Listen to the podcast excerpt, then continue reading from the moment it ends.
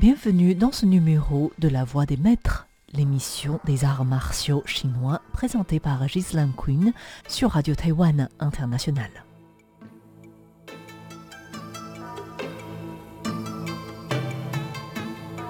Bonjour et bienvenue à toutes et à tous dans La Voix des Maîtres. Pour cette nouvelle dizaine, commençons par notre découverte du Trang Chuan et de certains de ses principaux courants. Vous l'avez compris en écoutant ma dernière émission, on distingue un Trang Chuan du nord, de loin le plus pratiqué à travers le monde, et un du sud, style Hakka, lui aussi découpé en plusieurs courants. Bien qu'ils fassent tous deux référence dans leur nom à la menthe religieuse, ils n'ont strictement aucun lien entre eux, quel qu'il soit. Alors maintenant que nous avons terminé notre découverte du style du Sud, attaquons-nous à celui du Nord, et pour ce faire, n'oubliez pas votre lexique.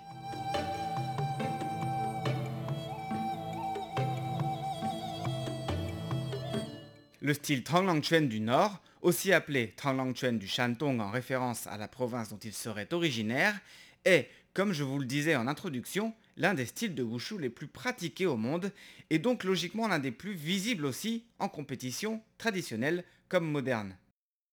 Je dis serait originaire car on commence déjà ici avec des informations contradictoires. En effet, beaucoup estiment que le légendaire créateur du style, Wang Lang, de son autre nom Wang Wenteng, est originaire de la ville de Timo ou de celle de Qixia dans la province du Shantung.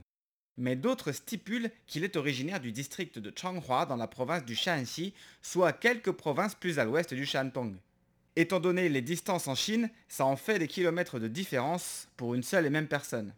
D'autres disent qu'il est bien né dans le Shanxi mais qu'il créa le style dans le Shantung. Quoi qu'il en soit, une chose est sûre, le Hongchuan est bien un style originaire du Shanxi, lui, alors que le Tranglangchuan ne l'est pas. Ce dernier étant reconnu comme l'un des quatre styles majeurs de la province du Shantung. Évidemment, les styles, quant à la création, évidemment, les légendes, quant à la création du style, ne s'accordent pas non plus, mais font tout de même toute référence au même créateur, Wang Lang donc, et c'est déjà un point positif. On distingue notamment trois grandes légendes. D'abord, Wang Lang, qui était déjà un excellent pratiquant, supposément de style Shaolin, aurait été invité, ainsi que des maîtres de 17 autres styles, à démontrer son savoir au temple Shaolin du Nord, justement, sous la dynastie Song. Je passerai rapidement sur le fait que la plupart des historiens et légendes font remonter le style et son créateur à la fin de la dynastie Ming, voire début de la dynastie Qing, soit quelques siècles plus tard. Il est donc impossible que cette légende soit véridique, puisque les dates ne concordent pas. Mais c'est une légende, pas une histoire vraie. Mais ce n'est pas tout. Parmi ces 17 mètres, au moins 5 sont fictifs, puisque clairement tirés de romans de cap et d'épée comme le classique Au bord de l'eau, ainsi que Fei Long Chuan Juan. Cette légende raconte notamment que Wang Lang maîtrisera sans difficulté les styles des 17 autres maîtres, ce qui participera à la création du Trang Chuan notamment. Une autre légende datant de la création du style sous la dynastie Song stipule que Wang Lang perdit un combat de maître dans la capitale des Song du Nord, Kraifong, située dans le Henan. Errant alors après sa défaite, il assista à une menthe religieuse qui tentait d'attaquer les chariots passant d'un côté et l'autre de la rue, ce qui aurait inspiré la création du style. Mais la légende la plus populaire, reprise de nombreuses fois, fait remonter ce Wang Lang, encore une fois à la fin de la dynastie Ming, voire début de la dynastie Qing, et ce dernier aurait bien observé une menthe religieuse se battre cette fois contre une cigale. Quelle que soit la légende exacte, si tant est qu'une d'entre elles est une part de vérité, c'est en observant les attaques et esquives de cet insecte qu'il aurait alors créé le style qu'il appela d'abord Tranglang Shepatro, littéralement les 18 collections de la menthe religieuse, en référence aux 18 méthodes de combat inspirées de cet insecte et qui comportaient alors deux formes encore pratiquées aujourd'hui, Pongpu et Pajo. D'autres disent que les premières formes étaient Luantie, Pajo et Mingsho, mais que Zhaiyao, Fanche et Pongpu furent ajoutés bien plus tard.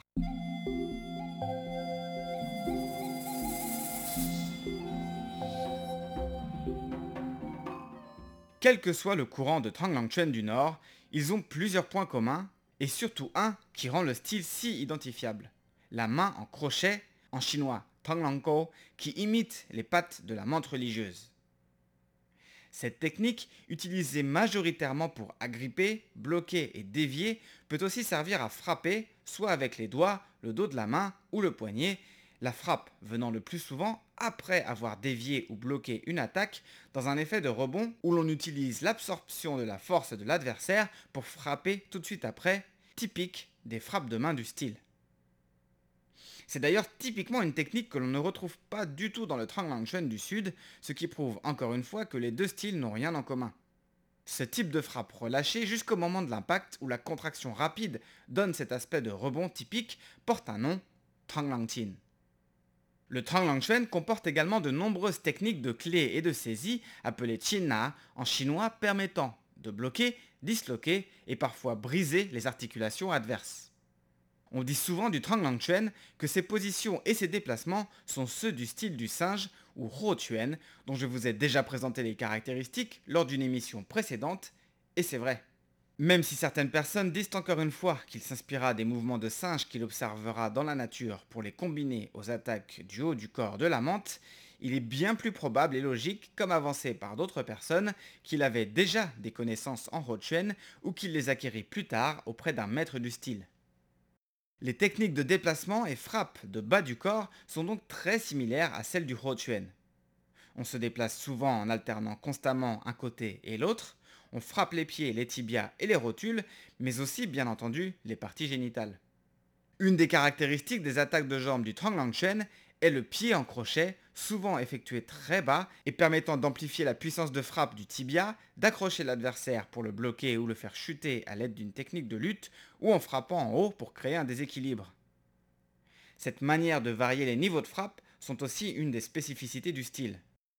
Personnellement, j'aime d'ailleurs comparer le Trang Chen à une version antique de la boxe anglaise que l'on connaît aujourd'hui pour cette recherche constante de déplacement permettant à la fois d'éviter les coups adverses et de les contrer, les frappes à plusieurs niveaux pour confondre l'adversaire et la rapidité des coups.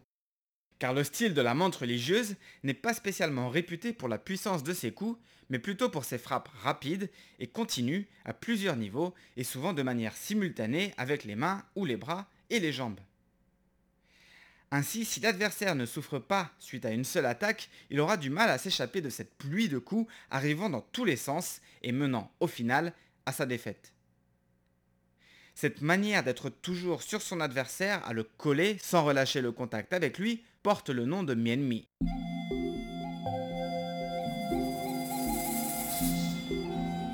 Contrairement à beaucoup de styles qui mettront en avant la pratique du combat réel autant que possible, en Trang Chuan, on insiste beaucoup sur l'importance de pratiquer les formes et autres techniques isolées, seules, sous forme de Taolu notamment. Le Trang Chuan demandant une excellente coordination, la pratique des formes permettra de créer cette mémoire musculaire nécessaire en combat, mais aussi d'améliorer sa condition physique et ses bases. Ces formes peuvent aussi bien sûr être pratiquées avec armes qui peuvent être nombreuses selon les lignées et comptent parmi elles le bâton, l'épée, la lance, le sabre et beaucoup d'autres.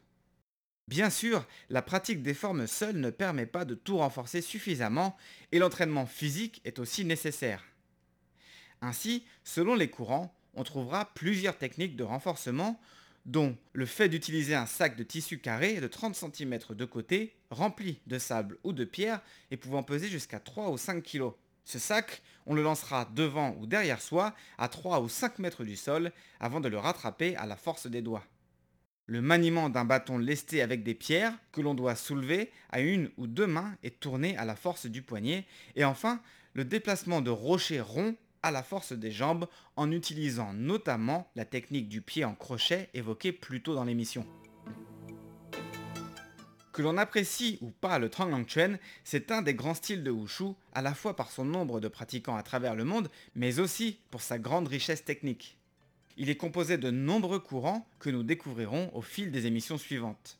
Comme tout grand style, il est plus représenté dans la culture populaire et vous pouvez ainsi le voir plus facilement, notamment dans quelques films, à savoir pour aujourd'hui deux premiers grands classiques du cinéma hongkongais, La Montre religieuse de 1978, réalisée par le grand maître de Hongar Lau Kar-leung, et Dance of the Drunken Mantis, réalisé l'année suivante par le maître chorégraphe de génie Yuan Wuping.